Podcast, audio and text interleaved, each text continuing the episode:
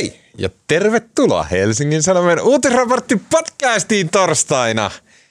23. päivä 3. vuonna 2023. Jälleen kerran tämmönen jotenkin graafinen, eeppinen päivämäärä. Upeeta, ne on parhaita päivämääriä.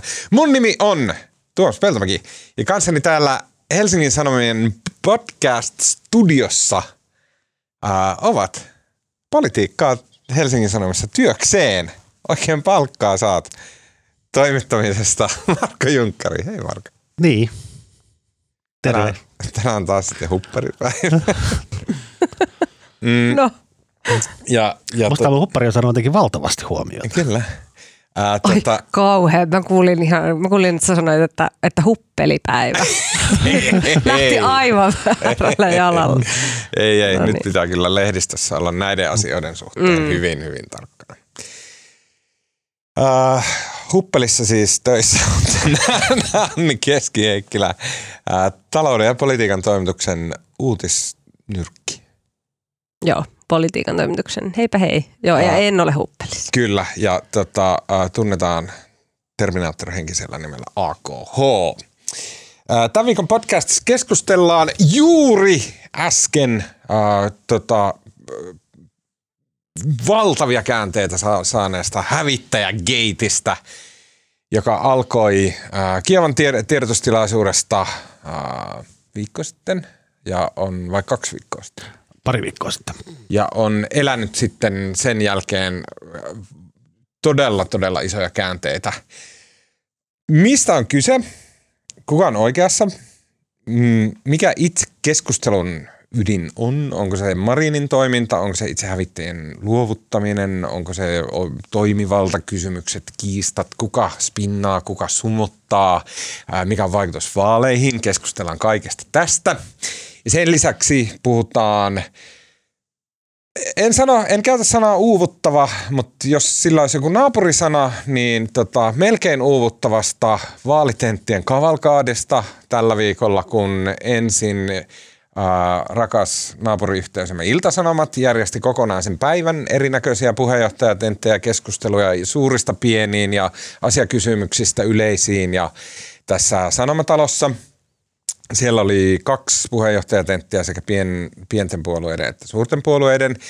Ja sen lisäksi samana päivänä oli Ylen suurten kolmen suurimman puolueen puheenjohtajatentit. Katsoitteko näistä edes, edes osuutta? No kaikki tietysti. Totta kai mäkin kyllä, kyllä. kaikki äh, nikkaroidessani saunan lauteet paikalleen. Tota, se oli, se oli, sanotaan nyt, sitä oli paljon ainakin. Siis meinaa kyllä vuorokaudesta loppua tunnit kesken. Kyllä. Mutta huomaa, että vaalit on lähellä. Ja vielä kolmanneksi puhutaan äh, tota, Riikka Purrankin lempiaiheesta, eli kulttuurista. Äh, mikä on sen rooli suomalaisessa yhteiskunnassa ja miksi Kiira Korpi rytättiin niin täysin totaalisesti – Helsingin Sanomien ää, kritiikissä ja onko se oikein. Lopuksi vielä hyviä keskustelun aiheita pitkien epämukavien hiljaisuuksien varalle.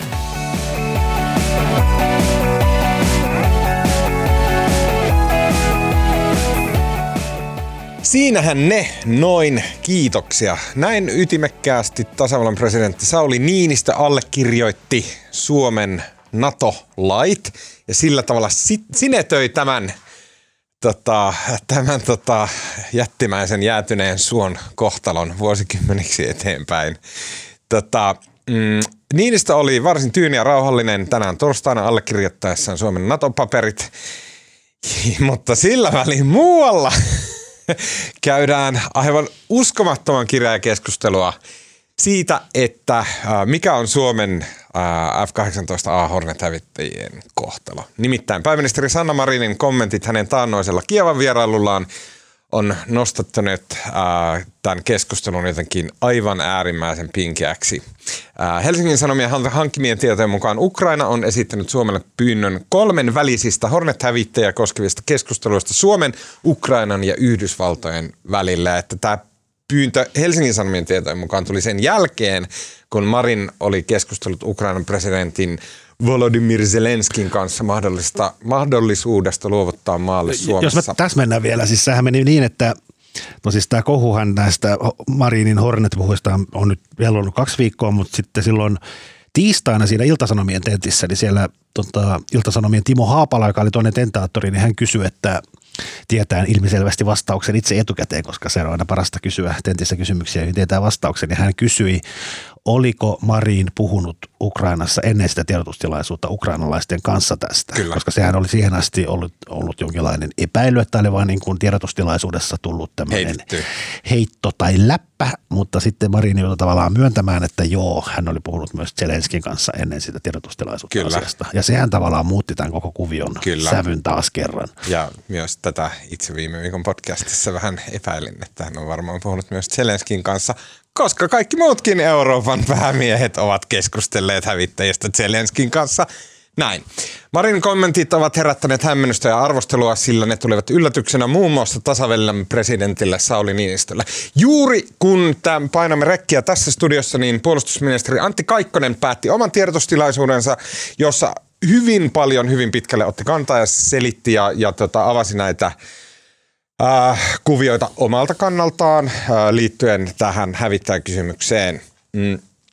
Tota, Kaikkonen, hän, hän, hän oli hyvin pidättyväinen yksityiskohtien kanssa, mutta tässä vaiheessa yksityiskohdat on mun mielestä kiinnostavat. Hän ei esimerkiksi lähtenyt arvioimaan, että onko tämä Ukrainan kolmenvälinen tota, pyyntö, onko se sellainen, joka on lähetetty jokaiseen Euroopan maahan, onko se tämmöinen niin virkamiestasolla ää, tapahtuva ää, tota, niin kuin pyyntö, joka lähetellään vähän joka paikkaan, että voisiko, voisiko näitä amerikkalaishävittäjiä saada kootusti Euroopasta tänne Ukrainaan.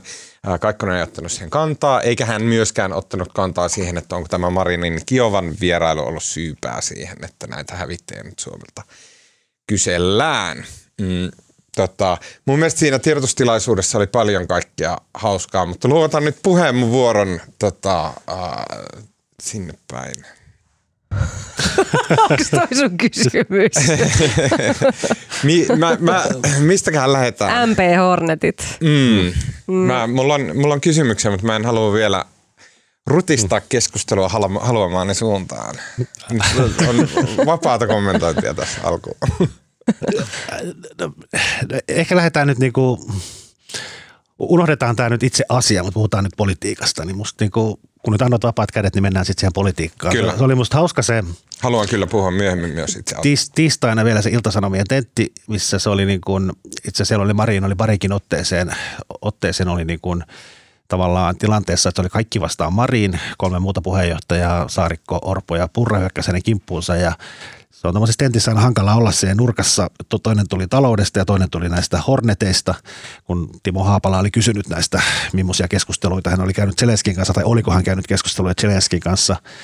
Ja se Marinin tämmöinen niin kuin taktiikka on täl, taktiikka näissä keskusteluissaan ja varmaan ehkä yleisemminkin politiikan teossa, että hän on vähän niin kuin, hän on vähän niin kuin Clint Eastwood tässä Dirty Harry-elokuvassa, kun Eastwood on ahdistettu niin kuin nurkkaan ja tilanne on toivoton, niin, niin hän ei, niin kuin, ei hän siellä niin kuin antaudu tai Kyllä.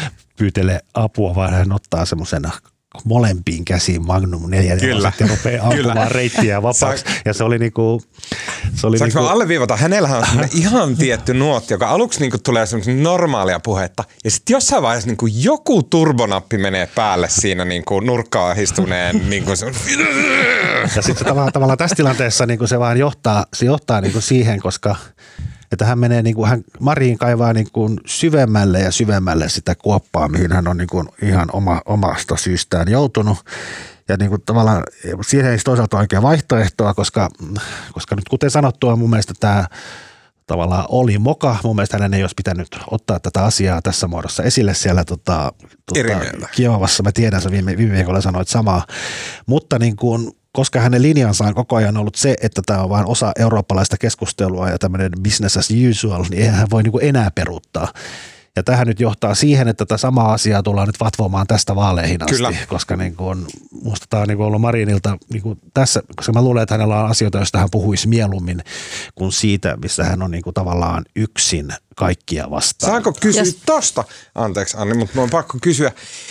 Mun mielestä se näytti kummalle. Siis mä ymmärrän tämän, että hyökätään Marinin kimppuun ja tämä kysymys, varsinkin siinä kun tämä prosessi lähti liikkeelle, niin tämä kysymys oli silleen, että okei, mitä vittua, että oliko tämä nyt hirveä makaa apua, mitä tästä seuraa, näin. Mutta just tässä Iltasanomien tentissä, mihin säkin Marko viittasit, niin siinä mun mielestä rupesi näyttää kummalta, kun kaikki oli tavallaan sitä mieltä, että missään nimessä tästä asiasta ei voi keskustella, missään nimessä Suomi ei tule luovuttaa mitään hävittäjiä, missään nimestä ei ole millään tavalla pöydällä.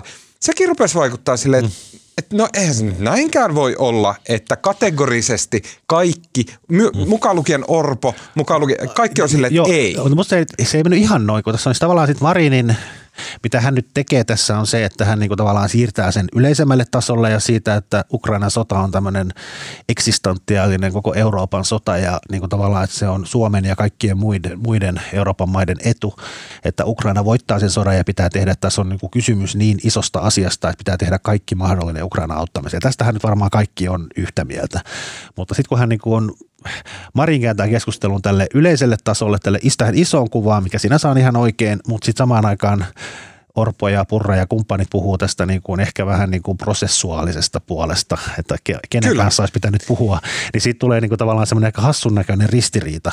Ja mun mielestä niin kuin tavallaan Marin on oikeassa siinä isossa kuvassa, mutta hän tavallaan mokas tässä. Nämä asiat tehtiin niin kuin väärässä järjestyksessä. Hänen olisi tätä asiaa olisi kannattanut puida ensin Suomessa ennen kuin menee Kiovassa puhumaan. Mun mielestä oli omituista se, että kenelläkään toimittajalla näissä keskustelussa, ja tätä puitiin monissa monissa keskusteluissa, kenelläkään ei tullut mieleen kysyä esimerkiksi Purralta tai Orpolta, että no mikä teidän mielipide sitten on – että pitäisikö Suomessa keskustella näiden hävittäjien luovuttamisesta Ukrainaan, tai että pitäisikö Suomen luovuttaa näitä hävittäjiä Ukrainaan. Mutta ja, liittyy ja, on... ja ota, ota, se, se perusti sille, että miksi tämä olisi ollut hyvä kysymys, on se, että tämä kysymys on joka tapauksessa tulevan pääministerin lautasella. Se joka tapauksessa tulee päätettäväksi sille ihmiselle, jota nyt ollaan valitsemassa, joten tämä keskustelu olisi hyvä käydä. Niin, mutta se keskusteluhan tavallaan niin kuin tavallaan mun lempisana politiikassa on niin kuin virkavastuu. Ja sitten niin sitä käytetään usein, niin kuin jos puhutaan valtiovarainministeriön virkamiehet esittää jotain, niin sitten poliitikot, jotka tykkää siitä kyseisestä esityksestä, sanoo, että tämä on niin kuin virkavastuulla tehty ja tämä on niin kuin neutraali totuus ja ainoa mahdollinen tie toimia.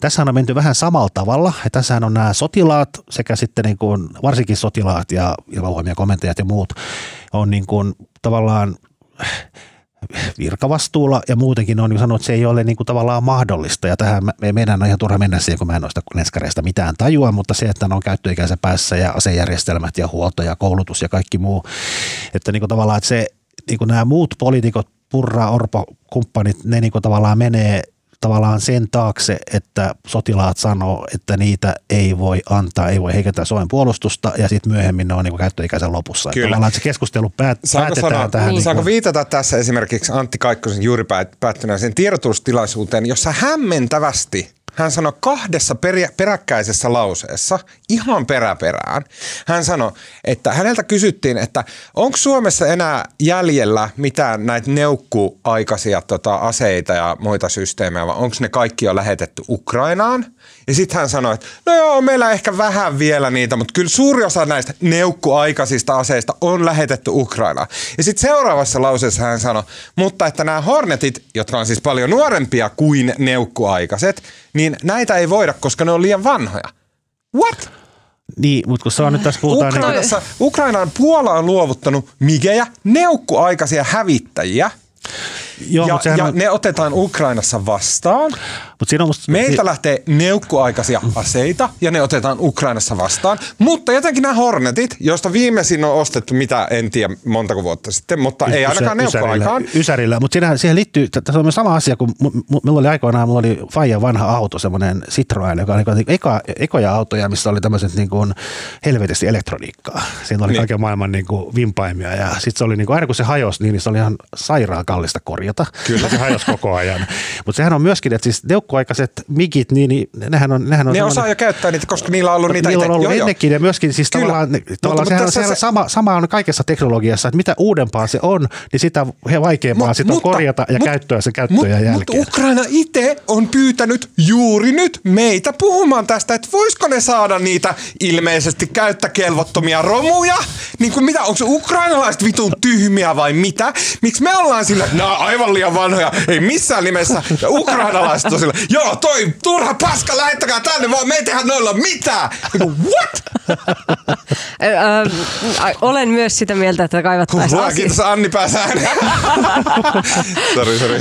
kaivattaisiin niin kuin asiantuntijoiden Kysy vaan. näkemystä Täältä tässä. pesee, täältä pesee. Tämä on, niinku, tää on niinku just nyt se, että onko ne liian vanhoja vai ei, niin se kysymys, mistä meidän ei No meidän ei voidaanko olla kannata yhtä mieltä, että ukrainalaisten mielestä ne ei selvästikään ole liian vanhoja, koska he nimenomaan on No, toivoneet, että on tästä Joo, keskustellaan. mutta siis ehkä, joo, siis ei, ei puhuta tästä teknologiasta, kun me ei sitä mitään Puhutaan ymmärretä. vasta. Mutta sen mä ymmärrän, että se tavallaan se, se, että ne saadaan päivitettyä käyttökuntoon, niin se vaatii kumminkin helvetin todella isoja investointeja, miljardiluokan investointeja. Tämä ehkä kannattaa niin kuin, tämä on, musta nämä asiat olisi kannattanut ehkä pohtia ennen kuin lä- lähtee viemään tätä keskustelua tälle jengalle. Mun mielestä on ihan vitun mahtavaa, että me käydään tämä keskustelu. Siis tämä on sama keskustelu, mikä me, meidän olisi pitänyt käydä esimerkiksi Leopardia. Mä en nyt halua kysyä, että minkä ikäisiä on nämä Leopard-systeemit. Onko ne vanhempia kuin Hornetit vai ei, mutta sinnepä ne kärrättiin. Just tänään Kaikkonen sanoi, että kolme lähti lisää. Eli meillä on kuusi Leopardia, joita ilmeisesti ei tarvita Suomen puolustukseen, toisin kuin Hornetteja, joita kipeästi tarvitaan jokaista Suomen puolustukseen. Tämä on niin täynnä ristiriitoja tämä koko keskustelu.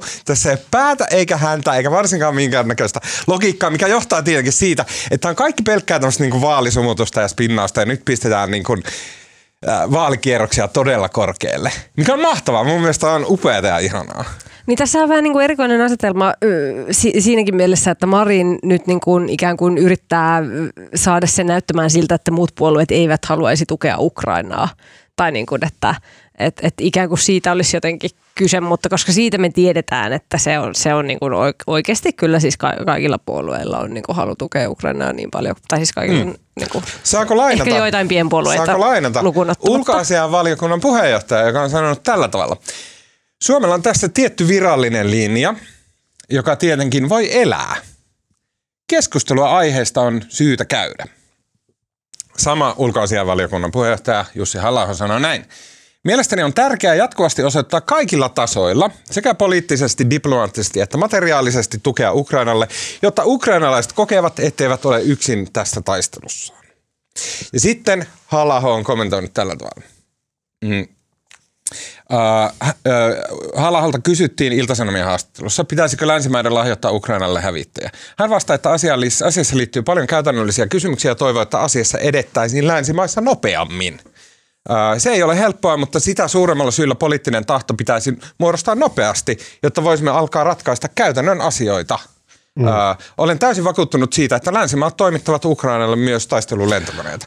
Ja, mutta miten toi on nyt ristiriidassa? Tämä, tavallaan- tämän, kaikki, tämän kaikki tuli ennen Marinin lausuntoa. On, mutta Itse sehän on- asiassa kaksi noista sitaateista oli ennen sotaa jo halla suusta. Joo, mutta siis, se pointti, mutta siis tavallaan se, niin kun, jos tässä toimitaan niin kuin länsimaissa koordinoidusti, ja niin kuin Marin on toistanut lukuisia kertoja, niin sekä Puola että Slovenia on jo tehnyt jo Kyllä. päätöksen. Ja- ja- mutta ja siis u- tavallaan eihän se silloin ole, Britannia on- jos tässä edetään koordinoidusti ja näin, niin onko silloin niin kuin järkeä mennä niin kuin puhumaan kahden kesken Zelenskin kanssa asiasta? Kuten kaikki muut Euroopan päämiehet on tehnyt.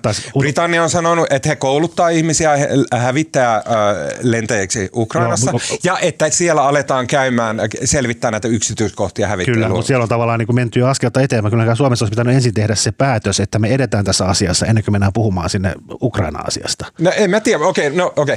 No niin, nyt pari pykälää alaspäin blastaamista, koska tässä on se aito kysymys, ja jossain niin se ydinkysymys on tässä, että onko Marinilla toimivaltuutta Suomen pääministerinä puhua tällaisia asioita Ukrainan presidentin kanssa. Se on mun mielestä hyvä ja järkevä kysymys.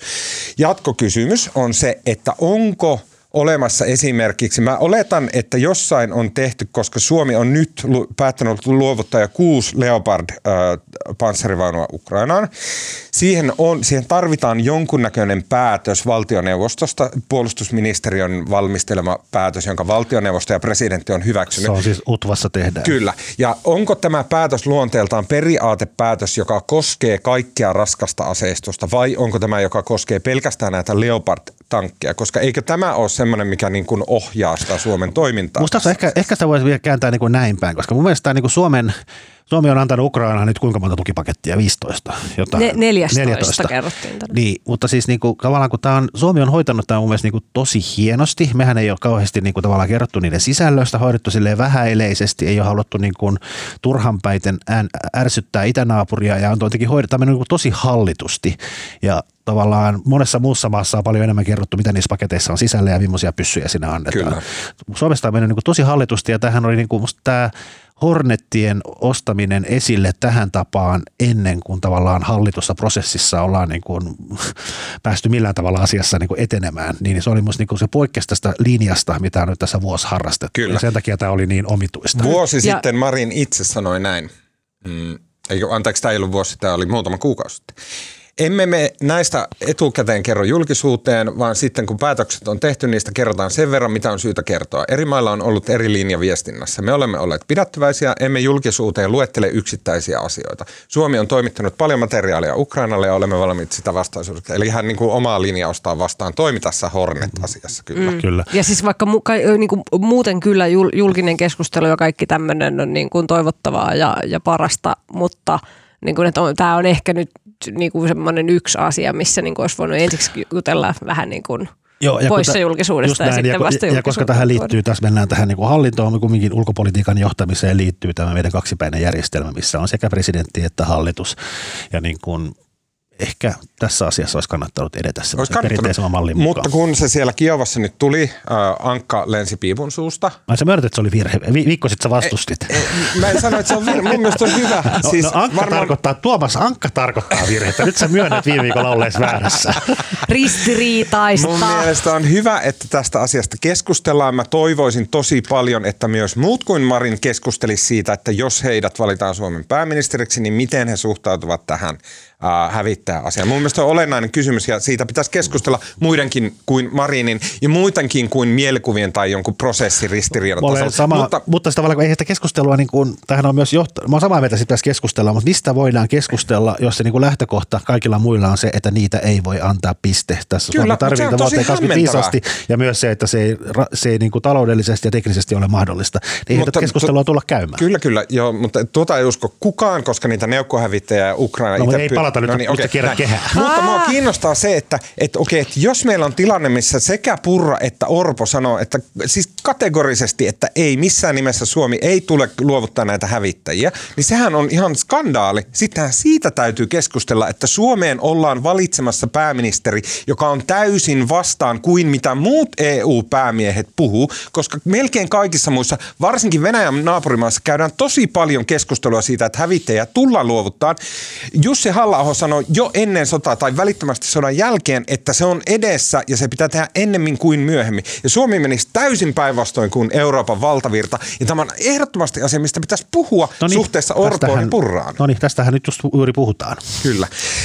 Sitten sit, uh, mun mielestä tosi kiinnostavaa on tämä mm, Helsingin Sanomien julkistama tieto, että Ukraina on lähestynyt Suomea. Paavo Teittisen skuuppi. Kyllä, Teittisen skuuppi. Että Ukraina on lähestynyt Suomea tämmöisen kolmikanta-neuvottelun suhteen liittyen näihin Ja kolmikanta tarvitaan, se kolmas kanta on Yhdysvallat, koska Hornetit on amerikkalaisia, niin tarvittaisiin vientilupa joka Kyllä. tapauksessa, että lähdetään viemään johonkin muualle. Ei lähdetä arvioimaan, että niin kun, äh, mistä tämä on tullut tämä tieto ja näin päin pois, mutta että mua kiinnostaa se, että tämäkin niin umplahti nyt tähän keskusteluun tämä niin aikataulukysymys. Mitä te olette siitä mieltä?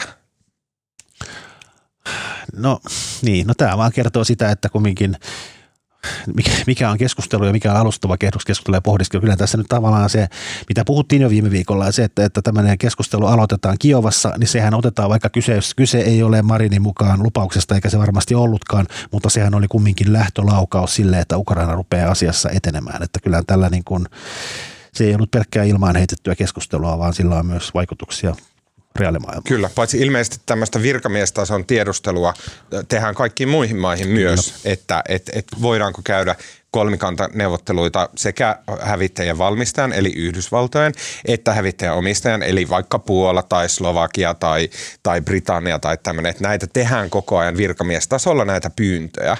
Mutta se, että oliko se, että tuliko Suomenkin tämmöinen pyyntö nyt vähän yllättäen, niin mä en tiedä. Mutta se on kiinnostava kysymys. Mä luulen, että sen Paavo Teittisen skuupin isoin tai y- yksi iso merkitys tai semmoinen on siinä, että nimenomaan, että kun tämä Hornet-asia – kuten mekin sitä puhuttiin jo viime viikolla ja se vähän niin kuin ehdittiin jo unohtaa ja käsitellä.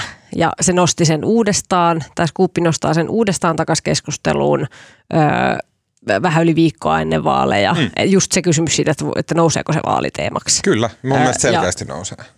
No mä, en, mä, en, mä, mä oon ehkä eri mieltä, koska se, se, niin kuin, se keskustelu ei ole just edennyt kauhean hedelmällisesti, että ne muut puolueet on ollut niin, niin kuin sen, mitä Marko sanoi, että puhuu vähän niin kuin eri asiasta kuin Marin. Niin, ja se on niin kuin siitä, että jäänyt siihen. Mutta sitten kun tässä on näitä tasoja, että, että niin kuin, ja mä en väitä, että kukaan tahalleen tekee tämmöistä, mutta sitten siinä tulee tämmöisiä, että no hei, että, että sun pitää niinku presidentiltä pyytää lupaa ennen kuin sä voit puhua tällaisia näin, ja ei se nyt ihan niinkään ole. Niin kyllä mä, si- siinä mielessä Tuomas nyt on kerrankin vähän oikeassa, että kyllä mun mielestä tavallaan, että on siinä hassua, koska ylipäätään näissä vaalikeskusteluissa, tässähän on sivuutettu oikeastaan koko ulkopolitiikka ja Ukrainan sota niin kuin käytännössä täysin.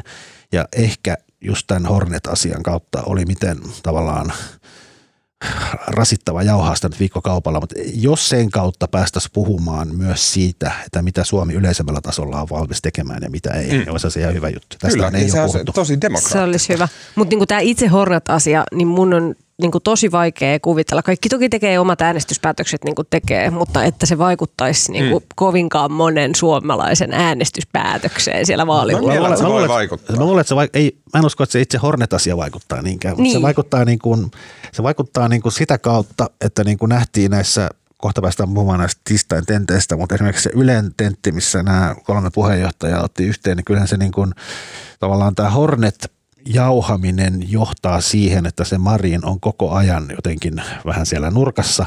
Ja mä luulen, että se on niin osa syy siihen, miksi se keskustelu oli semmoista päällehuutamista ja niin aggressiivista. Mä luulen, että tämä Hornet-keskustelu tulee tavallaan muuttamaan tämän koko keskustelun sävyn.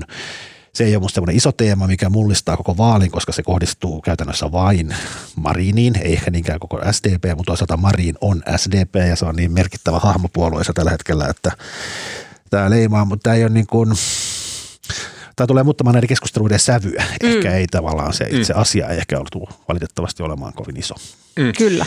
Mä mietin sitä uh, Marinin, koska Marin sanelee niin paljon SDPn vaalimenestyksestä, niin mä mietin sitä, että Marinhan on ollut, ei pelkästään tässä asiassa, mutta ylipäätänsä ulko- ja turvallisuuspolitiikassa, mutta myös tämmöisissä asioissa niin kuin esimerkiksi suomalainen äh, van, vankeustuomioiden pituudet ja rangaistusperiaatteet ja tällaiset, niin Marin on edustanut semmoista yllättävän kovaa linjaa, kovempaa linjaa kuin kävi, mitä kävi jotenkin ehkä niin, että mun mielestä siis, koska Marin on nyt niin kuin mutta ollut... kysymys on, että, että, että onko Marin niin kuin tahalleen harkinnut sen niin, että hän, mä, hän antaa mä, tämmöisen kovan joo, kuvan Mä en tiedä, ehkä, mutta siis mun mielestä se menee, niin kuin Marinhan on ollut huomattavasti aktiivisempi ulkopolitiikassa kuin vaikka Antti Rinne tai Juha Sipilä edeltävät pääministerit.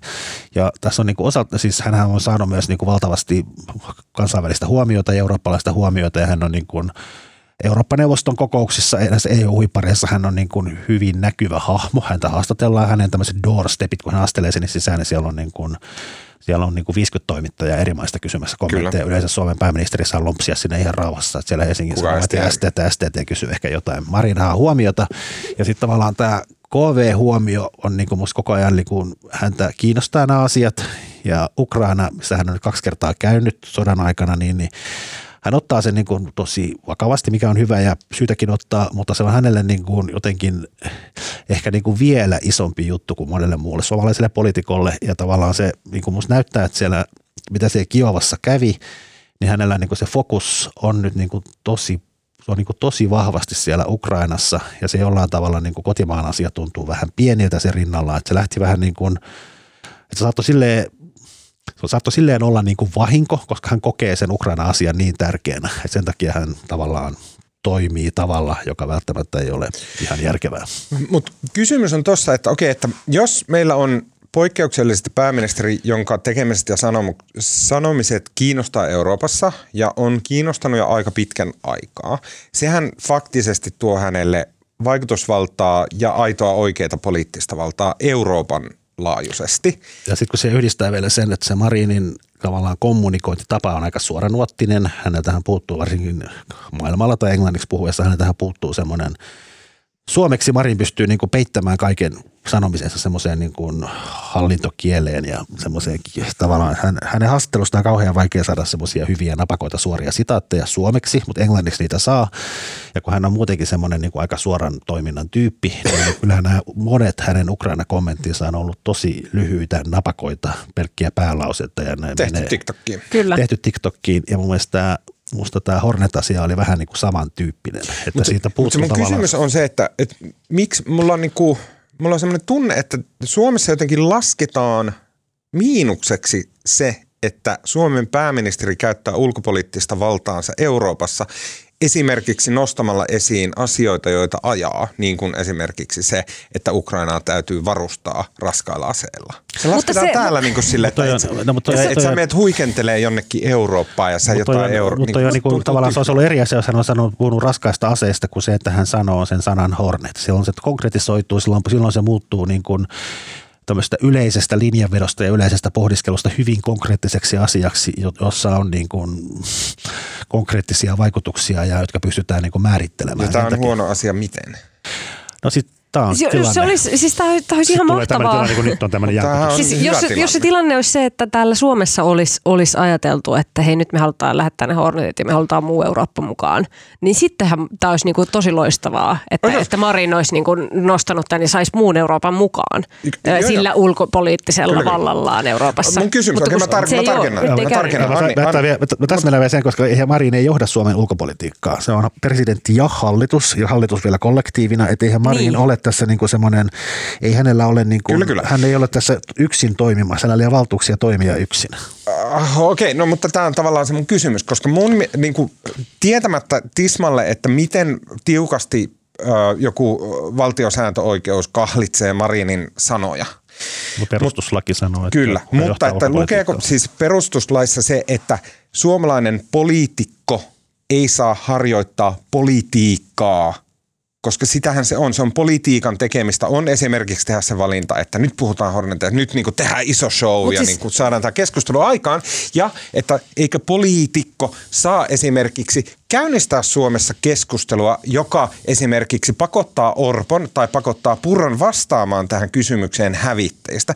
Mun mielestä se on ihan normaalia politiikkaa. Mutta on eri asia olla politiikkaa ja ulkopolitiikkaa. Mut onko? ja ulkopolitiikassa pätee aivan täysin erilaiset Mä säännöt. en tiedä. Ja, EUn sisällä e- eurooppalaisena poliitikkona, ne on meidän asia. Se on sisäpolitiikkaa meille myös. Siis ulkopolitiikka on täysin eri asia ja, ja mä tiedän sen siitä, että, että siis mä en ymmärrä sitä ollenkaan. siis niin kuin, että ulkopolitiikassa musta tuntuu, että kun sitä seuraa niin kuin asiaa ymmärtämättömänä, niin, niin kuin just semmoiset sanat, sanoilla on ihan älytön merkitys.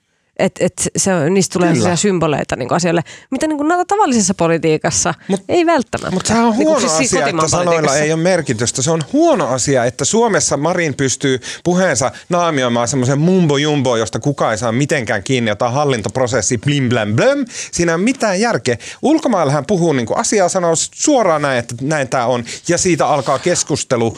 Se, niinhän sen pitäisi toimia. No niin, mennään nyt niin vaalikin. Mun rupeaa härkiä Mä päätä. Tuosta, tuosta tota, Sanna Marinin ö, tästä näkyvyydestä maailmalla, niin huomasitteko, että hän on New Yorkin yliopiston juhlatilaisuudessa Huomasin. puhumassa toukokuussa Yankee Stadiumilla. Wow. Ö, sa- samassa tilaisuudessa, missä viime vuonna puhui Taylor Swift, Kato. laulaja. Nyt ollaan jossain leveleillä, mistä Juha Sipilä tee mitään. Okei, äh, tällä viikolla tota, valtava määrä poliittista äh, keskustelua, vääntöä, äh, iloittelua, a- asiairrotuksia, someklippejä, videoita, juttuja, äh, radiosuoria. En tiedä kyllä, mutta varmaan nyt joku lähetti jonkun radiosuora. Ja Ensi viikolla tota- vielä enemmän. Eh, Kyllä, ja se kertoo vain siitä, että vaalit on ihan äh, nurkan takana. No, nehän alkoi, ennakkoäänestys alkoi jo. Kyllä. Äh, Käynnissä. no, et tota, mä olen sitä mieltä, että jos viime viikolla vai pari viikkoa sitten meillä oli vähän se, että no mikä tässä nyt on se homma, niin se ei enää vaivaa niin se ajatus, että ei ole semmoista yhtä suurta, vaan jotenkin niitä eroja ja keskustelua on onnistuneesti No musta, mua kaivettu se kyllä esille. vaivaa. Mua se kyllä No vaivaa. ei enää niin paljon. Musta on tavallaan, mä on, sinänsä mikään ei ole muuttunut. Nämähän on ollut jotenkin poikkeuksellisia ärhäköitä, varsinkin se tiistain ylekeskustelu. Maanantain ylekeskustelu ei ollut kyllä poikkeuksellisen ärkkä. Mä itse asiassa mä, mä en sitä kokonaan Se oli siis absoluuttisen tylsä. Mutta ehkä mun mielestä se on johtanut. Ja tästä- Iltasanomille täytyy nostaa vielä hattua se oli, hyvä se, se oli hyvä se Iltiksen, se oli hyvä se Iltiksen koko se tapa, koko päivän kestänyt tapahtuma. Mutta niin kuin musta se, koska ei ole semmoista niin kuin, musta, varsinkin näissä puheenjohtajatenteissä, musta se niin kuin asioista puhutaan kauhean vähän, se menee semmoisilla niin kuin, vaalikeskustelumaisilla niin kuin heitoilla ja sloganeilla. Mistään asiasta ei puhuta oikein kunnolla. Ja sitten koska ei ole mitään isoa semmoista kaiket ylittävää teemaa, niin sitten se tulos on se, että sitten vaan niin kuin riidellään. Ja tästä tulee semmoista niin kuin, no niin kuin nähtiin tiistai-iltana semmoista sormipystyssä toisille rähjäämistä. Ja musta se ei ole niin kuin, musta sitä on itse asiassa kiva seurata. On luulen, että- Sitä on mä, kiva mä, luulen, seurata. mä luulen, että Niin. suurin osa, suurin osa äänestäjistä ei ehkä pidä siitä. Ja No musta mummot niin ei. ja musta tämä rähjääminen johtaa myös siihen, että tästä niin kuin tullaan vi- vielä vähemmän puhumaan niistä itse asioista. Mä, mä vedän tiistaina Hesaritentin, yritetään pitää silloin ainakin hetkellisesti rauhamaassa, että ehditään kysyä jotain. Mä, mä arvasin, mä meinasinkin jo sanoa, että Marko, Markoa vaivaa tämä asia sen takia, että sä vedät sen tentin ensi viikolla ja sä mietit, että miten siitä, Mä siitä saadaan mahdollisimman siitä. hyvä. Okei, mä oon sitä mieltä, että esimerkiksi kun Riikka Purra ja Sanna Marin mm, ajatu tässä, se taisi olla ylentetti, oliko? Mistä on se sormi pystyssä valo? Kyllä, Joo. missä he keskusteli tästä, mm, äh, tota, Sanna Marin sanoi, että, että tota, Riikka Purra sumut, ei kun on populistia vääristelee, kun hän väittää. Sitten mä en muista, mikä se itse asia oli. Mikä se oli? Se voi olla mikä Ehkä toi- toi tahansa just asia. Se oli tämä joku hoitajiin liittyvä, mm, että tota, Niin se liittyy, se liittyy siihen, että siis Purra sanoi jo siellä Iltiksen tentissä, että niin kuin hoitajajärjestöt kokee, että näiden ulkomaalaisten hoitajien tulo, menee vähän mutkat suoraksi, tulo työpaikalle itse asiassa rasittaa näitä Ah. kantasuomalaisia hoitajia. mulla on täällä se pätkä, mä voin lukea. Purra sanoi, että hänen keskusteluissaan hoitajajärjestöjen kanssa on käynyt ilmi, että kielitaidottomat hoitajat ovat hoita-alalla, ho- hoiva-alalla lisäkuorma, joka ajaa hoitajia pois alalta. Tämäkin pitäisi tehdä viisaasti. Heillä pitäisi olla riittävä kielitaito, kun he tulevat maahan, Purra sanoi. Tämä ei pidä paikkaansa, Marin huusi. Nämä ovat valheellisia väittämiä.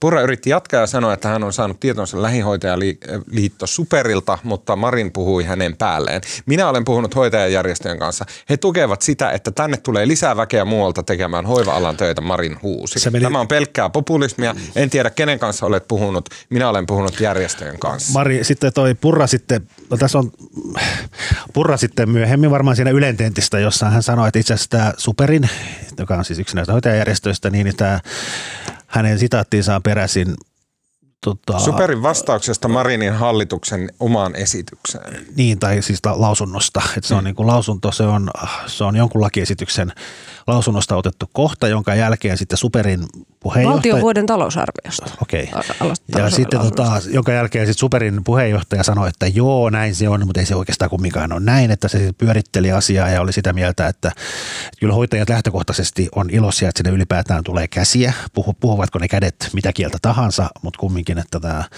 kielitaidottomuus on ongelma, että hän, hän, on, hän joutuu tavallaan vähän tahtomattaan keskelle tätä tavallaan poliittista riitaa, mutta niin kuin, että molemmat oli eräällä tavalla oikeassa, että Super on lausunnossa tota mieltä, mutta ei puheenjohtaja suulla ole ihan täysin samaa mieltä. aika, aika tota jotenkin pyörittelyltä kuulostaa. Um, joo, niin siis mun mielestä esimerkiksi tuo kohta, joka päät, päättyi sitten meemikuvaksi ja, ja aivan upeaksi meemikuvaksi, pakko sanoa. Että kuka se nyt, oliko se Jari Sarasvo, joka sen älys klipata siellä, mä ainakin näin sen ensimmäisen kerran. Sen Aika kuvan. monissa paikoissa pyörinyt Mutta joku, joku sen on, jollakin on välähtänyt, niin tota, se on upeasti Jossa tehty. siis Sanna Marin ja Riikka Purra toisilleen ö, on sormi pystyssä. Kyllä. Ja sitten siinä ö, toisaalla Petteri Orpo nauraa niin makeasti, Joo. että en ole, en ole hetken Ei mitenkään nähnyt. pilkallisesti jotenkin sille niin pehmosen tyytyväisenä. Niin, juontajan Ja- kanssa ja ju, juontaja yrittää saada epätoivoisesti Kyllä. puheenvuoron. Ja pitää sanoa, musta kyllä, on- onhan, ne, onhan meillä kyllä taitavia, siis kaikki nämä, no varmaan kaikki puheenjohtajat, mutta taas se vielä se Ylen kolmen tentti, niin kyllähän ne kaikki, onhan ne niin kuin teknisesti taitavia poliitikkoja. Kaikki piti musta niin kuin erittäin hyvä, se piti pitää semmoinen ensin 20 minuutin, kolmen minuutin puhe ja ne kaikki puheet oli niin kuin teknisesti hyviä. Ne veti ne vielä, en tiedä oliko niin prompteri oli varmaan, mutta ne veti kaikki niin kuin sekunnille ja kolmeen minuuttiin ja jotenkin niin kuin, ja onhan tämä niin kuin poliittisen debatin taso, vaikka sitten ei välttämättä saa aina selvää, kun ne huutaa toistensa päälle, mutta kyllähän ne niin kuin myös tavallaan debatoivat paremmin kuin suomalaisessa politiikassa on niin kuin uskottu, mm. mutta harvoin Kyllä. nähty. Mutta mä mietin tota hetkeä, missä heristellään sormeja ja karjutaan ja näin. Muistatteko te sen ajan, eikä siitä ole kuin kymmenen vuotta, kun suurin ongelma, keskeisin ongelma Suomen politiikassa oli se, että kaikki puolueet muistutti toisiaan niin paljon, että ei pystytty tekemään mm. äänestyspäätöstä. Siis mä mietin tätä, tätä, juuri tätä asiaa siinä kolmen puolueen tentissä, että siinä kyllä niin kuin tuli puolueiden erot selville. Kyllä. Vaikka niin kuin voi olla, että ei niin kuin ehkä asia-aiheissa, vaan enemmän sellaisessa fiiliksessä ja arvopuheissa. Ja, ja niin kuin hatunnosto varmaan Ylelle. Äh, Jyrki Hara oli siellä äh, tentaattorina ja sitten oli tämä äh, AMTVstä tuttu nainen, jonka nimi Sanna Savikko. Just näin. Ja että he teki erinomaista työtä, samaten sitten e, Ilta-Sanomat ja kaikki niin kuin, osittain toimittajan ansiota. Mutta meidän poliitikkojen ansiota mun mielestä se, että vaikka puuttuu tämä iso jakava kysymys, ellei ehkä tätä niin kuin leikkaus muminaa oteta huomioon, niin jotenkin nämä meidän poliitikot pystyy luomaan semmoisen niin kuin – semmoisen niin melkein, melkein semmoisen astraaliprojektion tai jonkun semmoisen, niin kuin, semmoisen niin kuin hyvin abstraktin eron toistensa välille, jossa jotenkin näiden keskusteluiden seurauksena on päivän selvää, että mitä he edustaa ja mitä niin kuin eetosta he edustaa. Ja siis mä sanoin äsken tyhmästi, että ihan kun niiden välillä ei olisi asia kysymyksissä eroja, koska siis nimenomaan on, mutta että se tulee näissä tenteissä esiin just sellaisena niin kuin fiiliksenä Kyllä. enemmän. Ja siihen vaikuttaa se, että kumminkin se tavallaan jo silloin hyvissä ajoin tammikuussa puolueet rupesivat sanotamaan irti, että kenen kanssa ei ainakaan hallitukset. Kyllä myös puolueet on vaalitaktisesti tarkoituksella tai vähemmän tarkoituksella rakentanut tästä tämmöisen niin kuin, ei nyt ihan blokkivaalia, mutta kumminkin tämmöiset kärjistänyt näitä puolueiden välisiä eroja. Kyllä tämä on myös rakennettu tämä taistelu tähän. Mm. Mm. Niitä puheenjohtajilta kyllä onnistuu myös tämä päälle puhumattomuus, että se ei ole kyllä mun mielestä ollut pelkästään tämän viikon teema. Että siis se ensimmäinen maanantain tentti Ylellä – en tiedä, katsoit, Marko ei ilmeisesti sitä katsonut kokonaan ja näin, mutta siis siinä ei kukaan puhunut kenenkään päälle. Ja mä eh, ehkä olen vähemmistössä, mutta mun mielestä se, se teki siitä entistä äärimmäisen tyylisen. Mutta ehkä Joo, Ylellä, ei, Ylellä oli... Niin samaa mieltä. Ei, kaikki sen sievistely ja pikku, pikkuhienous, niin ei siinä ole mitään järkeä. Mm, Ylellä oli tehty niinku valinta, että oli tentti, jossa kukaan ei puhu kenenkään päälle ja sitten niinku toinen, toiset mm. ääripäät. Mm.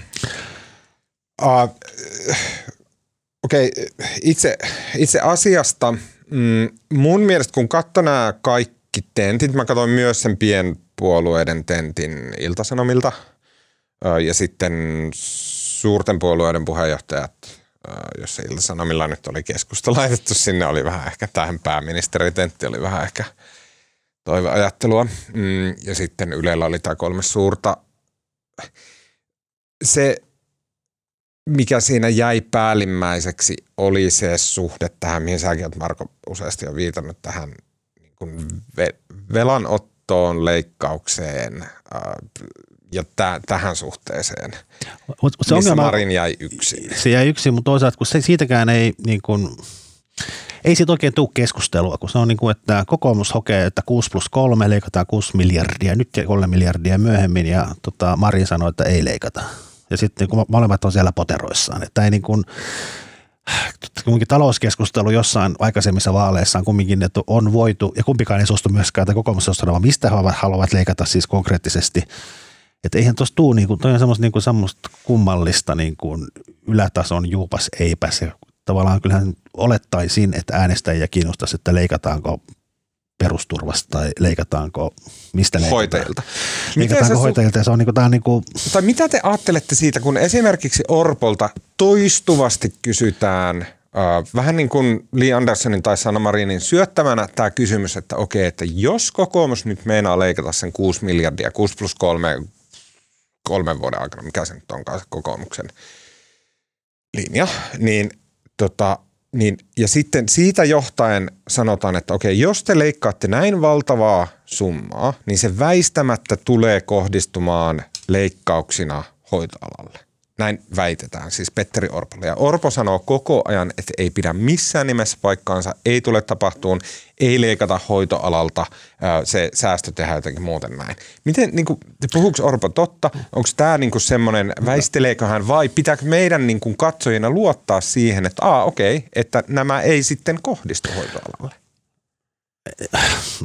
Tämä on aika vaikea kysymys. Tämä on aika vaikea kysymys, mutta kun siinä on siis siis, ei, siis Orpo ei puhu totta, mutta ei myöskään niin kuin musta Marin ja kumppanit puhu totta, koska niin kuin sehän nähdään jo nyt, että näiden niin kuin sotoalueiden rahat ei riitä ja ne joutuu niin kuin tekemään niin kuin nyky, nykytilanteessakin. Siellä joudutaan tekemään erilaisia rakenteellisia uudistuksia ja sopeutusta, että se niin kuin, tavallaan se sotepuoli tulee olemaan kusessa niin kuin joka tapauksessa. Ja jos sinne, jos puhutaan kuuden miljardin leikkauksista, josta on koulutus suljettu pois, niin kuin Orpo nyt toistuvasti väittää. Tosi silloin, vähän pakitti siitäkin, kun painostettiin. Niin, mutta silloin on käytännössä pakko leikata siitä sotesta, koska se on niin, kuin, niin. Se on niin iso.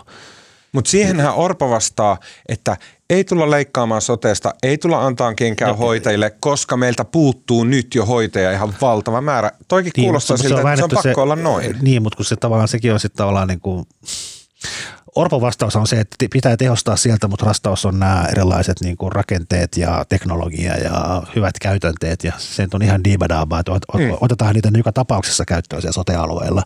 Että, mutta ehkä se, etenkin sen freimaaminen siihen, että tuloksena on se, että irtisanotaan hoitajia, niin, niin siinä että siis niistä oikeasti on pulaa, eihän niitä voi irtisanoa. Niin, Mutta se niinpä. tarkoittaa niin kuin, kumminkin sote-alan leikkauksia, että ehkä se niin kuin kansalaisen kannalta olennaisempaa on se, että kohta siellä Porvoossa ei enää ole sairaalaa. Että se on niin kuin, tähänhän se johtaa. Mm. Ja, se, Avaa vielä vähän, tuo kuulostaa pelottavalta ja kiinnostavalta. No, jos sote-alueella ei ole rahaa, jos niin kuin Itä-Uusimaan hyvinvointialueella ei ole fyrkkaa, niin joutuu miettimään, mitä ne tekee Porvoon sairaalalle. Tämä oli vain esimerkki, mä en tiedä yhtään, mitä Porvoon sairaala on tekemässä. Mutta se on, se on vain yksi sairaala kumminkin, mistä on lopetettu synnytykset aikoinaan ja nyt siellä syksyllä taas puhuttiin, että siellä pitäisi tehdä jotain, vähentää palveluita, mutta siis en mä usko, että se ongelma, se, että Mari puhuu näistä hoitajien irtisanomisista, niin se on aika epätodennäköistä, mutta isompi ongelma on se, että niin kun tullaan vääjäämättä tarkastelemaan sitä palveluverkkoa, eli okay. sul, sulkemaan terveysasemia. Eli on, onko se sille, että Orpo voi sanoa näin, että me ei tulla irtisanomaan hoitajia, koska hoitajia tarvitaan lisää, mutta että säästöt tullaan kohdistamaan sinne esimerkiksi sille, että koko Uusimaa käy vaikka Hyvinkään uudessa upeassa hienossa sairaalassa, niin. joka on siis kaunein sairaala HUS-alueella. Upea, käykää tsekkaamassa. Toi on muuten pitää hankkia sairaalassa. Sano väliin, me, me, me tehtiin tuon Tommi Niemisen kanssa sitä Uusimaa juttuja ja oltiin Hyvinkäällä. Ja me oltiin Hyvinkään kaupungintalolla, mikä on todella kaunis rakennus Olisi myöskin. tulleet poikkeamaan.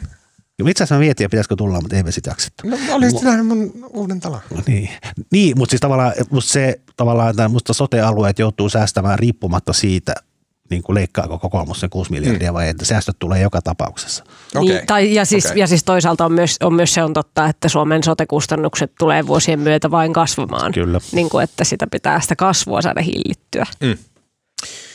Mulla toinen, siis tässä samassa aihepiirissä mulla niin kuin heräsi kysymys tai epäilys, että siellä oli kyllä aika kovaakin sumutusta menossa, varsinkin Purra puhui tämmöisistä, niin kuin, että keskiporrasta potkimalla – tehdään jotain ihan poskettomia niin miljardiluokan säästöjä. Kuulosti siltä, että ei voi pitää paikkansa ja silti Purra toistelee tätä joka tentissä.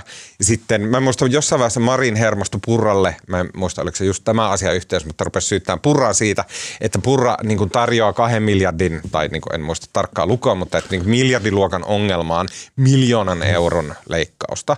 Ja muista tuntuu, että tämmöistä... se viittaa, se miljoona euron leikkaus oli muistaakseni, siinä puhuttiin näiden tota, niin sanottujen paperittomia terveydenhoitopalveluista, joita Purra halusi pois ja niiden kustannus on miljoona vuodessa. Just näin.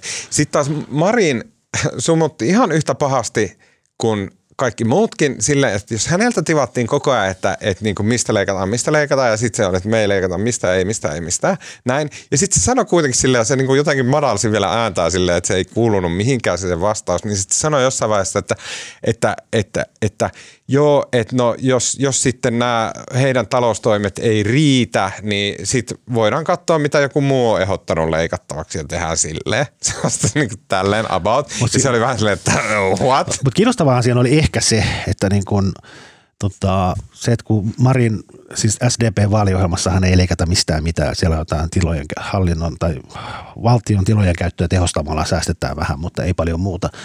Mutta mun siis mun mielestä se Marinin sävy Orpon suuntaan on nyt taas jotenkin muuttunut pehmeämmäksi. Ja nyt siellä ollaan vähän niin kuin, jos toimii Tuomas viittasi, että Mari sanoi jotenkin näin, että jos kokoomus aikoo tehdä 6 miljardin leikkaukset, jotka ei tunnu yhtään missään, niin hän ei usko, mutta jos on olemassa tämmöisiä leikkauksia, jotka ei, koske, jotka ei iske näihin kaikkein pienituloisimpiin millään tavalla, niin SDPkin voi, niin kuin, että miksei sitten. Mutta musta SDP-linjaus, se, että ei leikata mistään mitään, niin se on nyt muotoutunut siihen, että ei leikata asioista, mitkä osuu näihin kaikkein pienituloisimpiin. Mm, mm. Että muista sävy on vähän muuttunut, mikä kertoo ehkä siitä, että myös SDPllä on vähän ongelma tai ovat aika lailla kusessa, kun heillähän oikeastaan ei ole muita valitusvaihtoehtoja kuin Orpa.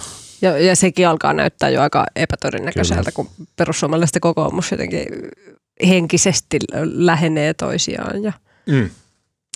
Mutta nyt Näin. mennään eteenpäin. Pitikö, no joo, me ei ehkä puhua taktisesta äänestämisestä. Niin piti, hei joo, koska sen mä haluan. Mä en ole lukenut yhtään juttua taktisesta äänestämisestä. Mä en oikein edes hahmota, mitä se on. No. mikä tässä on nyt taktinen äänestäminen?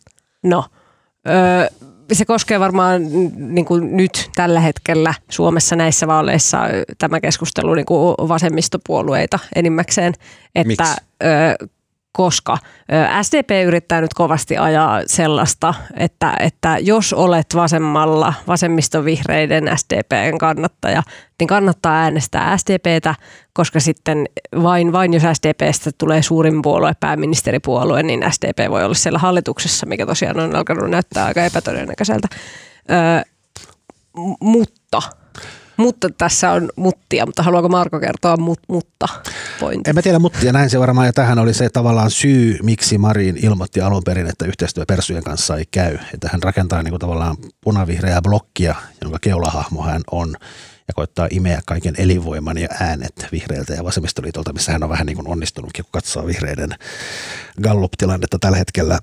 Ja musta tänään just julkaistiin äsken tuommoinen, siis tämän oli tämä meidän yliopistokirjeenvaihtaja, tämän Noonan mm. tekemä juttu. Noona tota, tekemä tuolta Hyyn vaalitilaisuudesta, missä oli opiskelijoita, niin siellä kuulemma moni, ainakin otsikossa luki, että joku opiskelija sanoi, että hän ehkä joutuu äänestämään demareita, koska hän haluaa varmistaa, että tota, punavihreät ajatukset pärjää. Ja kyllähän se on myös toisella puolella, että kyllähän sitten niin kuin, tota, persut toistelee, että niin kuin oikeasta niin kuin porvarillista ajattelevan ihmisen kannattaa äänestää ennemmin persuja kuin mm. kokoomusta, kokoomusta, koska Petteri Orpon liha voi olla heikko ja hän lähteekin demareiden kanssa hommiin, niin persut, niin kuin persujen äänestäminen varmistaa tai lisää porvarihallituksen todennäköisyyttä. Että mm. tällä, tätähän se tarkoittaa. Okay. Mutta tässähän on se, on se vaikeus oikeasti, että se taktinen äänestäminen voi olla vaikeaa. Siis niin kuin, mm. että jos nyt kuvitellaan, että vaikka joku helsinkiläinen miettii, että äänestääkö demareita vai, vai vaikka vihreitä, niin, niin sitten se, niin kun, jos päättää äänestää demareita, niin se ääni voi ikään kuin mennä hukkaan. Että, tai se riippuu, kaikki riippuu siitä, että mikä on se viimeinen paikka, joka jaetaan siinä sinun omassa vaalipiirissäsi ja sitä ei mitenkään voi etukäteen ennustaa, että mikä se viimeinen paikka tulee olemaan. Et siellä saattaa ollakin sit viimeisestä paikasta kilpailemassa kokoomus ja vihreät. Mm, ja niin sitten sun äänellä olisi ollut sille vihreälle ehdokkaalle suuri merkitys kyllä, kyllä. siinä omassa vaalipiirissä. Et sitä ei pysty niin kuin ennustamaan. Eli ennen taktista äänestämistä. Ja mun mielestä taktisesti voitte äänestää vaikka persoja ja kokoomusta. Tai niin kuin, ei ole mikään ohje vasemmiston äänestämiseen, mutta et ennen taktista äänestämistä, jos haluaa äänestää taktisesti, niin pitäisi katsoa oman vaalipiirinsä ennusteet. Ja ei, ei, sitä, sitä, pysty, sitä ei, sitä ei pysty ennustaa. Se pysty ennustaa, että ketkä on ne viimeiset, jotka taistelee viimeisestä kansanedustajan paikasta. Mm. Ehkä siinä ainut pointti on se, että niin kun, koska eduskuntavaaleissa, monissa vaaleissa, pressavaaleissahan niin kuin siinä, niin kuin, siinä on niin paljon ääniä, että se yhden äänen merkitys siinä lopputuloksessa on todennäköisesti aika pieni. Mutta kuntavaaleissa se on, yksi ääni voi ratkaista kuka nousee valtuustoon, niin ei, mutta itse asiassa myös eduskuntavaaleissa, koska se on niin kuin vääjäämättä siellä niin kuin listan viimeisen, viimeisen läpimenijän niin kuin läpimeno saattaa ratketa niin kuin hyvinkin, siis kymmenellä äänellä tai 50 äänellä. Että periaatteessa sillä just sun äänellä saattaa olla ratkaiseva merkitys, että kannattaa äänestää. Mm. Niin, niin, ja siis sama toimii, toimii, siellä voi olla kokoomus ja perussuomalaiset Kyllä. vastakkain, siellä voi olla mitä tahansa. Ja sitten siinä se niin kuin ja sitten on tietysti tämä Kepu ja, Kepu ja KD, jotka ovat Helsingissä vaaliliitossa Ja, ja myös tämä, mikä remonttiryhmä, mikä se onkaan. Korjausliike. Korjausliike. Mitä mä sanon? Remont... Remonttiryhmä. Niin, se on siis tavallaan vaaliliitto, joka todennäköisesti saa yhden paikan. Ja kristilliset keskittää nyt kaikki tai yrittää keskittää äänet tota, heidän ykkösehdokkaalle tälle tota, Ebelingille ja sitten Kepu yrittää keskittää niitä Mikko Kärnälle ja todennäköisesti se kumpi saa enemmän henkilökohtaisia ääniä, Ebeling vai Kärnä, tulee menemään läpi siitä listalta. Okei, okay, jännittävää. Niin, että pointti oli se, että tämä on niin kuin aika monimutkaista vaalimatematiikkaa, mutta se voi sitä myös miettiä ison kuvan kannalta. Ja että... onko, onko teillä antaa tähän muuta vihjettä kuin, että Jukka Manninen on Twitterissä semmoinen, ketä kannattaa seurata, jos haluaa vaalimatematiikasta pysyä perillä. Hän joka päivä postailee vaikka kuin paljon näitä laskelmia. Niin. No Manninen on nyt viime aikoina profiloitunut sillä, että se on kerännyt näitä alueellisia kyselyitä ja ynnännyt niitä yhteen. Ja niiden tuloksenahan niin kuin näyttää siltä, että persut olisi voittamassa aivan ylivoimaisesti niin kuin jollain seitsemällä paikalla tai jotain, mutta kun siihen nyt harva uskoo, koska ne alueelliset kyselyt on aika epävarmoja, että kyllä se tilanne on oikeasti ihan auki vielä. Että Mannista kannattaa seurata, mutta ehkä näitä Mannisen vaalipiirikohtaisia ynnäyslaskuja ei kannata ottaa ihan täydestä todesta. Kyllä, okei. Okay. Um, mä olisin halunnut vielä, okei, okay, vi- yhdellä lauseella, koska mua suuresti kiinnosti ja järkytti vihreiden tilanne. Öö, Yle julkaisi tämmöisen tota, nuorisobarometrin, jossa vihreät oli vajonnut, se oli niinku semmoisen pussin pohjalla olevaa vihreitä pölyä. Semmoista niinku enää semmoisia pikkuroskia, jotka mattoparvekkeelta tapotellaan ulos.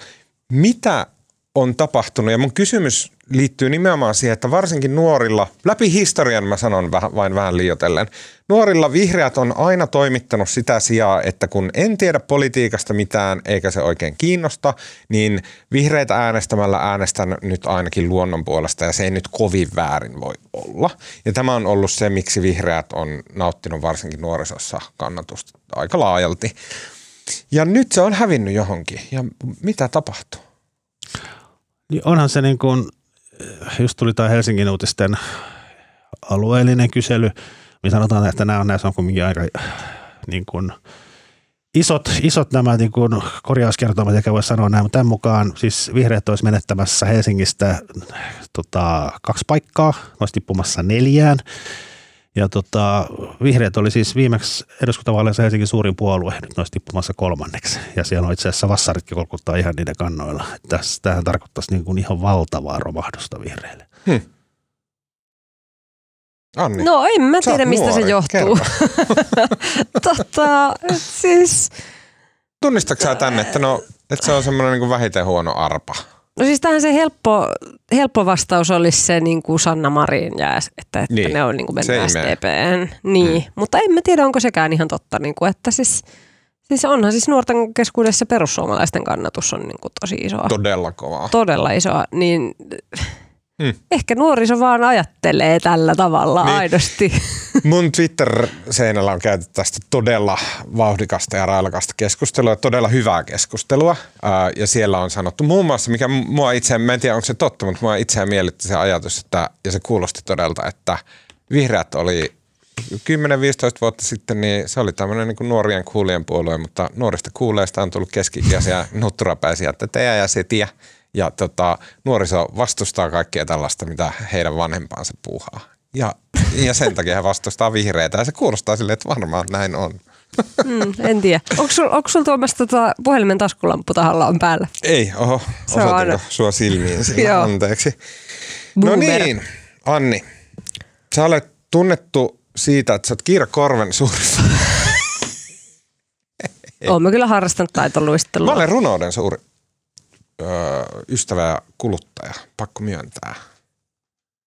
Luen mielelläni runoja esimerkiksi lapsilleni ilta lukemiseksi, koska kaunis suomen kieli on, se on kyllä yksi kauneimpia kieliä, mitä on. Paitsi Kiira Korven runokirjassa Helsingin Sanomien kriitikan tota, Arttu Seppäsen mukaan. Mutta kerrotko tästä skandaalista vähän enemmän? Tota, no joo, Arttu Seppäsen mukaan ö, tota, Kiira Korven, no mulla ei ole sitä tässä nyt edessä, kun tämä tuli vähän yllättäen tämä, pyyntö kertoa asiasta. Mutta Art, Arttu Seppänen ö, aika lailla lyttäsi Kyllä. ö, Kiira, sanalla sanoen lyttäsi Kiina, No ei aika lailla, vaan täysin. Aika täysin Saanko, murskasi. Saanko lukea sen olennaisen pätkän? Joo. Kiira Korven runokirjaa arvioitaessa joutuu dilemman eteen. Siitä kirjoitettaessa joutuu valitsemaan kahden huonon vaihtoehdon välillä. Ensimmäinen on todeta niin kuin asia on. Teos on surkea runokirja. Sen sanominen tuntuu hieman epäreilulta, sillä se ei ole ensisijaisesti Korven syy, että kirja on julkaistu. Jonkun muun olisi pitänyt sanoa, että nämä eivät ole hyviä runoja. Kirjoittajalla itsellään, kun selkeästi ei ole oikein minkäänlaista runokäsitystä. Nämä niin kutsutut runot perustuvat ajatukseen, että kun sivulle lisää vähän sanoja, niin niistä tulee automaattisesti runoja. Toinen vaihtoehto olisi pehmentää sanojaan ja etsiä teoksesta vä- väkisin hyvää, mutta se olisi lukijoiden harhaan johtamista. Mm. Ja Tiukka, kes- Kyllä, paha ongelma kriitikolle. Ja ke- keskustelu on jatkunut sitten sillä, että on alettu puhua siitä, että onko niin kuin, ö, mikä on se kustantamoiden julkaisukynnys ja niin kuin, että onko siellä NS, NS oikeita kirjallisuutta vai sitten julkisten tekemiä kirjoja, näin niin kuin kärjistäen. Ja tota, Otavahan on siis vastannut tähän kritiikkiin myös, myös Hesarin jutussa ja sanonut, että julkaisemisessa on aina mietitty sekä taloutta että ö, kulttuuria. Ja tota, he sanoi, että, että tämä on tällainen, nyt mä, nyt mä etsin, etsin ne sanat, että mä osaan siterata tätä oikein, tätä Otavaa. Ö, mutta he oli, he oli sitä mieltä, että tämä niinku lajityyppi oli ymmärretty hieman mm. väärin. Mm. Että tämä teos on tarkoitettu voimalyriikaksi ja vertaistueksi. Esimerkiksi ihmisille, jotka ovat kokeneet eron ja kasvaneet sen yli. Mm. Että sen voisi lukea paitsi runokirjana, niin myös hyvinvoinnin genreen kuuluvana teoksena.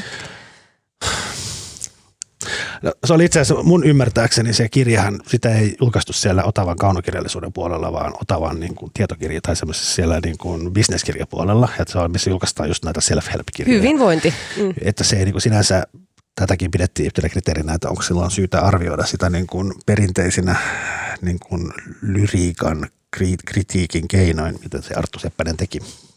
Mutta, mu- mutta mun mielestä niin kuin Ar- Arttu Seppänen siinä kritiikissään otti tosissaan Kiira Korven kirjan.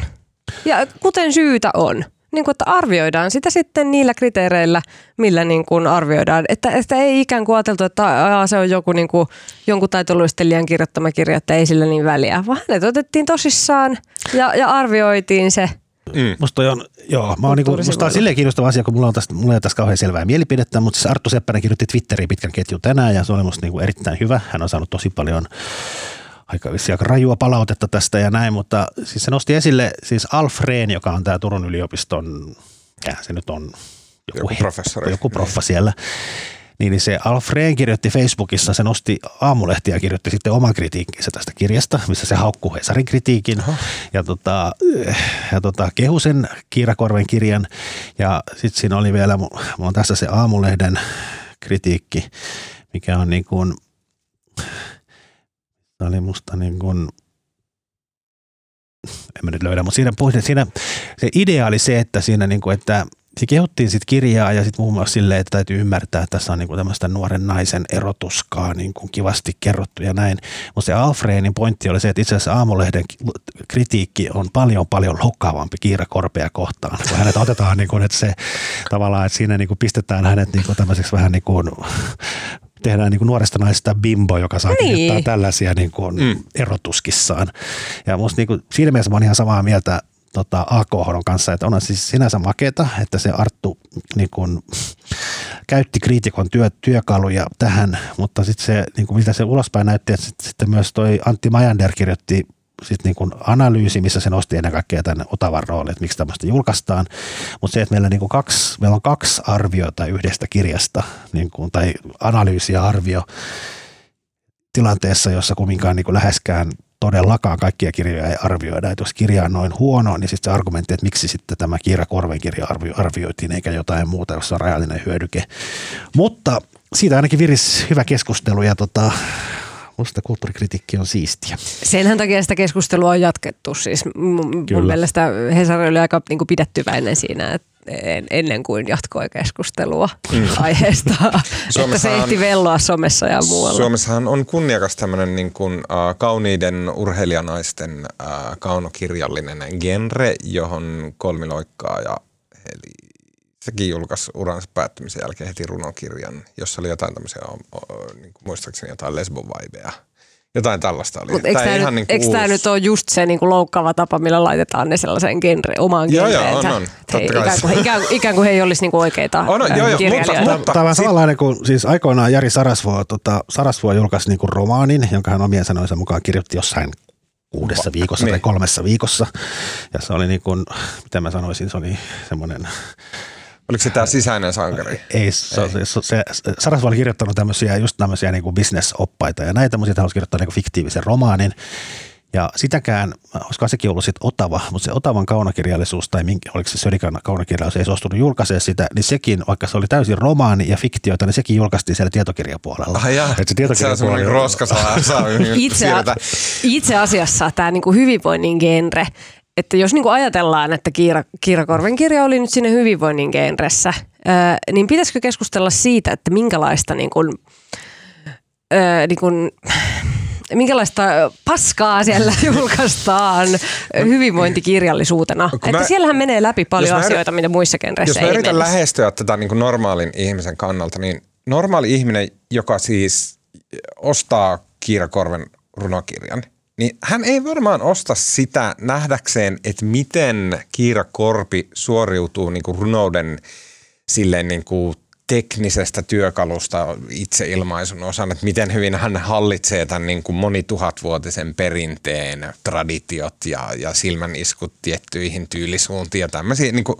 se ei ole se, mitä ihmiset tältä haluaa ja se ei varmaan ole se, miksi tämä kustannus päätös on tehty, ja se ei myöskään varmaan ole se, miksi Kiira Korpi tämän kirjan on kirjoittanut, vaan että ne ihmiset hän lähestyy sille, että aa okei, okay, Kiira Korpi, että joo joo, että se on se niin kuin kenties ihailtu jäätanssia, että, että hän on kirjoittanut nyt tästä erostaan. Taitoluistelija, siinä on iso ero. Kyllä, okei, okay, näin, niin, että hän on kirjoittanut tästä erostaan, josta on kirjoitettu sitten tota, viidelehdissä juttua, ja se, sitä kautta on tämmöinen hahmo, ja sitten tästä on nyt runoteos, ja sitten, että se on vaan semmoinen niin siistiä katsoa, että millä tavalla hän, niin kuin, kyllä niin kuin, jos mä otan tämän sellaisenaan, niin tämä on aivan täydellinen tuote ja kun julkaisupäätös on aivan todella hyvin tehty, koska ne ihmiset haluaa varmaan tämän just tällaisenaan, mutta sitten, että tuleeko sieltä vähän niin kuin ää, kulttuuripuolelta ihmiset silleen niin kuin pakottamaan tähän semmoisia tulkintakehikkoja, joita tässä ei kenenkään muun mielestä pitäisi olla edes.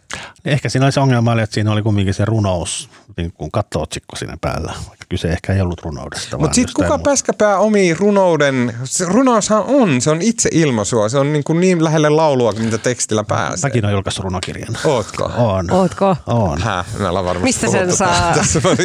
ei sitä saa mistään. Tämä oli tämmöinen opiskeluaika, julkaistiin tämmöinen, siinä oli minä ja Heikki Jättökoski ja muutama muu, julkaistiin, se nimi oli neljä, tuota, Quattro Stagioni, neljä vuoden aikaa. Ja siinä oli tämmöisiä vuoden aikaa aiheisia runoja. Älä näytä sitä Arttu Seppäselle murhaa.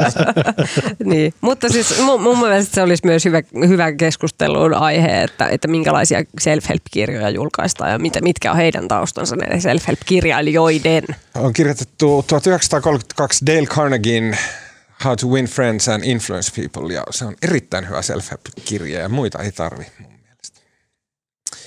Okei, äh, sitten kun tota, mm, teille kutsu käy,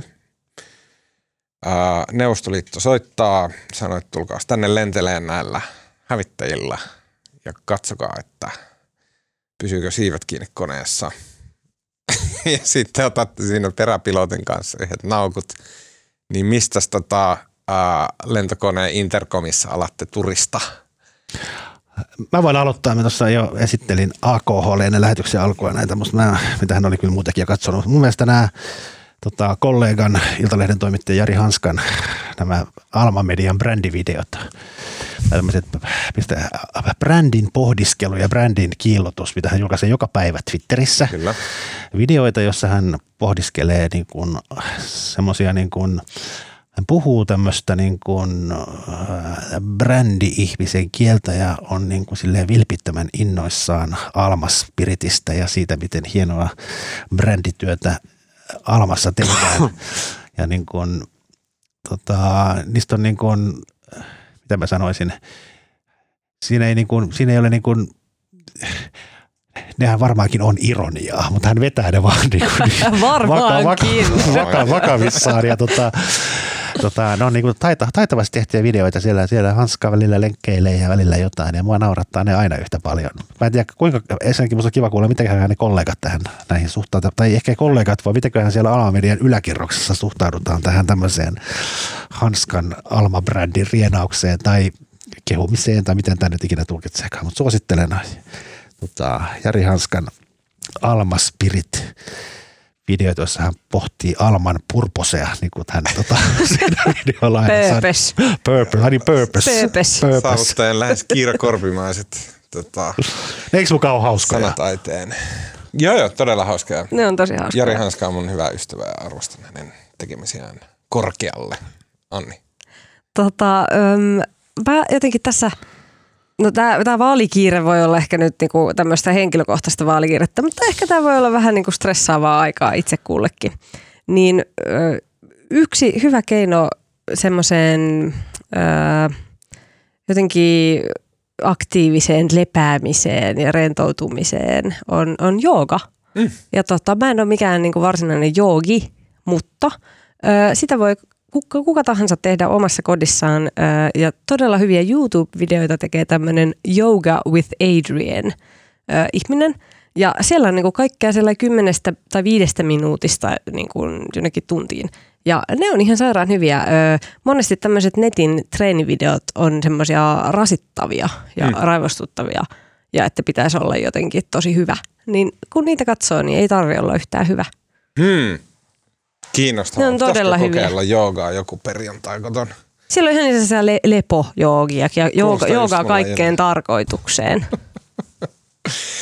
Ähm, mä olin eilen Storytellin äh, juhlissa, äh, ja koska mä olin tuomaristossa valitsemassa vuoden parasta äänikirjaa tietokirjallisuuden genressä, ja nyt kun äh, eilen tota, voittaja palkis, palkittiin jo, niin mä voin paljastaa omasta mielestäni äh, hyviä tietokirjoja. Mm, semmoinen kuin Venla Kuoppamäki on kirjoittanut tosi koskettavan ja tosi rehellisen kirjan, kun Sun poika kävi täällä, joka kertoo äh, hänen oman perheensä tarinan ja hänen poi, poikansa tarinan, missä tämmöinen vaikea kaksisuuntainen mielialahäiriö johtaa tosi negatiivisen kierteeseen tämän lapsen elämässä. Siihen, siinä alkaa tulla tosi rankka, tai siis pahenevaa huumeiden käyttöä ja sitten elämänhallinnan vaikeuksia ja sitten äh, mielenterveyden ongelmien pahenemista. Tämä kirja on to- poikkeuksellisen äh, avoin ja jotenkin tosi arvostettava ö, kertomus tosi vaikeasta tilanteesta äitille. Se ei myöskään mitenkään sokeroi tai, tai tota, väistele hankalia kysymyksiä. Ja sitten en olisi koskaan uskonut, että suosittelen tämmöistä kirjaa. Ja vähän niin kuin inhoten tar- tartuin siihen, just tämmöisenä niin kuin Helsingin Sanomien snobina. Ää, mutta Immu äh, Pokevuodet, eli tämmöinen, hän oli Cannonballin joku asekersantti ja sitten semmoinen niin kuin, semmoinen rekka-auton alle jääneen tota, tota, lihamassan näköinen jäbä ää, kirjoittaa karskeja äijäjuttuja, jossa kurkutetaan ja hapetetaan ja piestään ja bla bla bla. Ja hänen kirja, jonka hän itse lukee ääneen, ja se ehdottomasti se itse ääneen lukeminen on osa sitä nautintaa, on ihan helvetin hyvä ja ihan helvetin hauska. Se on niin hauska, että siinä koko ajan unohtaa sen, että tämä tyyppi on niin tosi paha huumerikollinen ja cannonball ja kaikkea. Ja en olisi koskaan, ellen, ellen tuomaristotöissä olisi niin kuin pakotettuna joutunut tuon lukemaan, niin en olisi ikinä koskenut pitkällä tikolla, mutta onneksi koskin ja aion lukea kaikki muutkin immun. Mikäs kirja se, mikäs kirja se voitti? Ää, Venla Kuoppimäen sun poika. Ai, se voitti. Täällä, se voitti. Se oli erinomainen kirja. Ää, Okei, siinä kaikki tältä erää. Kiitos Anni Keski-Heikkilä. Kiitos. Kiitos Marko Junkkari. Kiitos. Mun nimi on Tuomas Peltomäki. Äänenkuva ja kaiken muun mahtavan meille tekee tällä viikolla Janne Elkki. Äh, muistakaa lähettää palautetta meille kaikkiin kanaviin ja kuullaan ensi viikolla.